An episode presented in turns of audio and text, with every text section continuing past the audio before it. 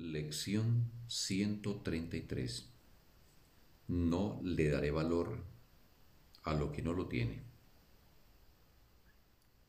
En el proceso de enseñanza, a veces es beneficioso, especialmente después de haber pasado revista a lo que aparenta ser teórico y estar más allá del alcance de lo que el estudiante ha aprendido, volver de nuevo a las cuestiones prácticas. Esto es lo que vamos a hacer hoy. No vamos a hablar de ideas sublimes de alcance mundial, sino que simplemente nos vamos a ocupar de los beneficios que te aguardan a ti. No pides demasiado de la vida, al contrario, pides demasiado poco. Cuando dejas que tu mente se ocupe de asuntos corporales, de las cosas que compras y de lo que es eminente de acuerdo con los valores del mundo, estás invitando al pesar, no a la felicidad. Este curso no pretende despojarte de lo poco que tienes. Tampoco trata de sustituir las satisfacciones que el mundo ofrece por ideas utópicas. En el mundo no se puede hallar ninguna satisfacción. Hoy vamos a hacer una lista de los verdaderos criterios con los que poner a prueba todas las cosas que crees desear a menos que éstas satisfagan estos válidos requisitos. No vale la pena desearlas en absoluto, pues lo único que harían sería reemplazar aquello que es más valioso. Tú no puedes establecer las leyes que gobiernan el mecanismo de elección, ni tampoco puedes establecer las alternativas entre las que elegir. Pero si puedes elegir, de hecho, tienes que hacerlo. Mas es aconsejable que aprendas cuáles son las leyes que pones en marcha cuando eliges y cuáles son las alternativas entre las que eliges. Hemos subrayado ya que solo hay dos alternativas entre las que elegir, aunque parezca haber muchas. La gama ya ha sido establecida y no es algo que podamos cambiar.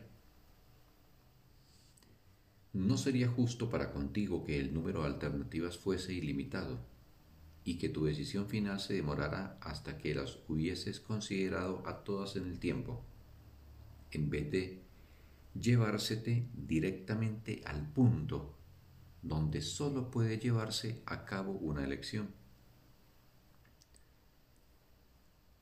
Otra ley benévola relacionada con esto es que no hay transigencia posible con respecto a lo que tu elección te ha de brindar.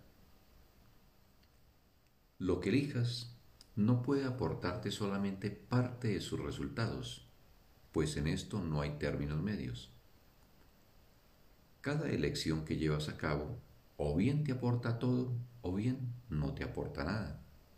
Por lo tanto, si aprende los criterios mediante los cuales puedes distinguir entre lo que es todo y lo que no es nada, elegirás la mejor alternativa.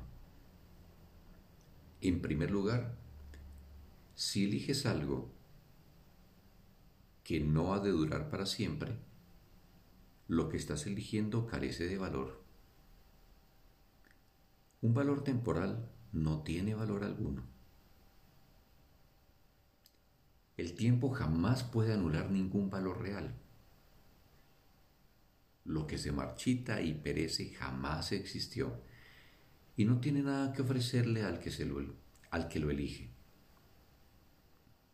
Este se ha dejado engañar por algo que no es nada, pero que se ha manifestado en una forma que él cree que le gusta. En segundo lugar, si eliges quitarle algo a alguien, te quedas sin nada. Esto se debe a que cuando le niegas a alguien su derecho a todo, te lo niegas a ti mismo. No reconocerás, por lo tanto, las cosas que realmente posees y negarás que estén ahí. El que trata de apropiarse de algo se ha dejado engañar por la ilusión de que puede ganar mediante la pérdida de otro. Las pérdidas, sin embargo, solo pueden ocasionar más pérdidas, eso es todo. El siguiente criterio que debe examinarse es aquel sobre el que se basan los demás. ¿Por qué razón tiene valor para ti lo que eliges? ¿Qué es lo que hace que tu mente se sienta atraída por ello? ¿Qué propósito tiene? En esto es en lo que es más fácil caer en el engaño, pues el ego no reconoce lo que quiere, ni siquiera dice la verdad tal como la percibe, ya que necesita el halo del que se vale para proteger sus objetivos del deslustre y del enmohecimiento, a fin de que tú puedas ver cuán inocente es él. Mas su camuflaje no es más que un fino velo, que sólo podría engañar a los que les place ser engañados. Sus objetivos son obvios para todo aquel que se toma la molestia de examinarlos. En esto, el engaño es doble pues el que se ha dejado engañar no solo no se dará cuenta de que simplemente no ha ganado nada, sino que además creerá haber apoyado las metas secretas del ego.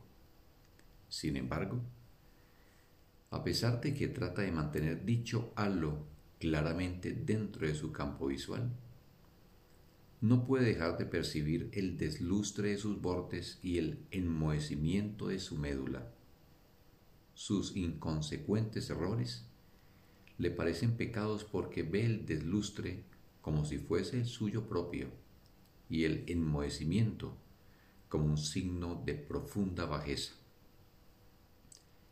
Todo aquel que todavía desea conservar las metas del ego y protegerlas como si fueran las suyas propias, no comete errores de acuerdo con los dictados de su guía. Este guía le enseña que lo que es un error es creer que los pecados son tan solo errores. Puede ser así. ¿Quién pagaría por sus pecados? Y con esto llegamos al criterio de elección más difícil de creer porque, si bien es evidente, se halla oculto bajo muchas capas de obscuridad. Si sientes el más mínimo vestigio de culpabilidad, con respecto a lo que has elegido, es que has permitido que los objetivos del ego nublen las verdaderas alternativas y de este modo no te das cuenta de que solo hay dos y la alternativa que crees haber elegido parece temible y demasiado peligrosa para ser la nada que realmente es. Todas las cosas o bien son valiosas o bien no tienen ningún valor. O bien son dignas de que se las procure o bien indignas de ello. Son también completamente deseables o bien no merecen que se lleve a cabo el más mínimo esfuerzo por conseguirlas. Esto es lo que hace que elegir sea fácil. La complejidad no es sino una cortina de humo que oculta el simple hecho de que tomar decisiones no es algo difícil. ¿Qué ganas tú con aprender esto? Ganas mucho más que simplemente poder tomar decisiones con facilidad y sin dolor. Al cielo se llega con las manos vacías y las mentes abiertas, las cuales llegan a él sin nada a fin de encontrarlo todo y reivindicarlo como propio. Hoy intentaremos alcanzar este estado, dejando a un lado el autoengaño y estando sinceramente dispuestos a darle valor únicamente a lo que en verdad es valioso y real. Nuestras dos sesiones de práctica largas, de 15 minutos cada una, deben comenzar con lo siguiente. No le daré valor a lo que no lo tiene. Y solo iré en pos de lo que es valioso, pues eso es lo único que deseo encontrar.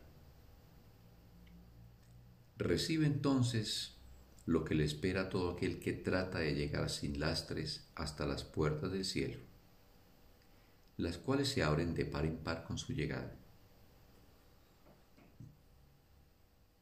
Si notas que empiezas a sobrecargarte con fardos innecesarios, o si crees que tienes ante ti decisiones difíciles, responde de inmediato con este simple pensamiento no le daré valor a lo que no lo tiene, pues lo que tiene valor me pertenece. Fin de la lección. Un bendito día para todos.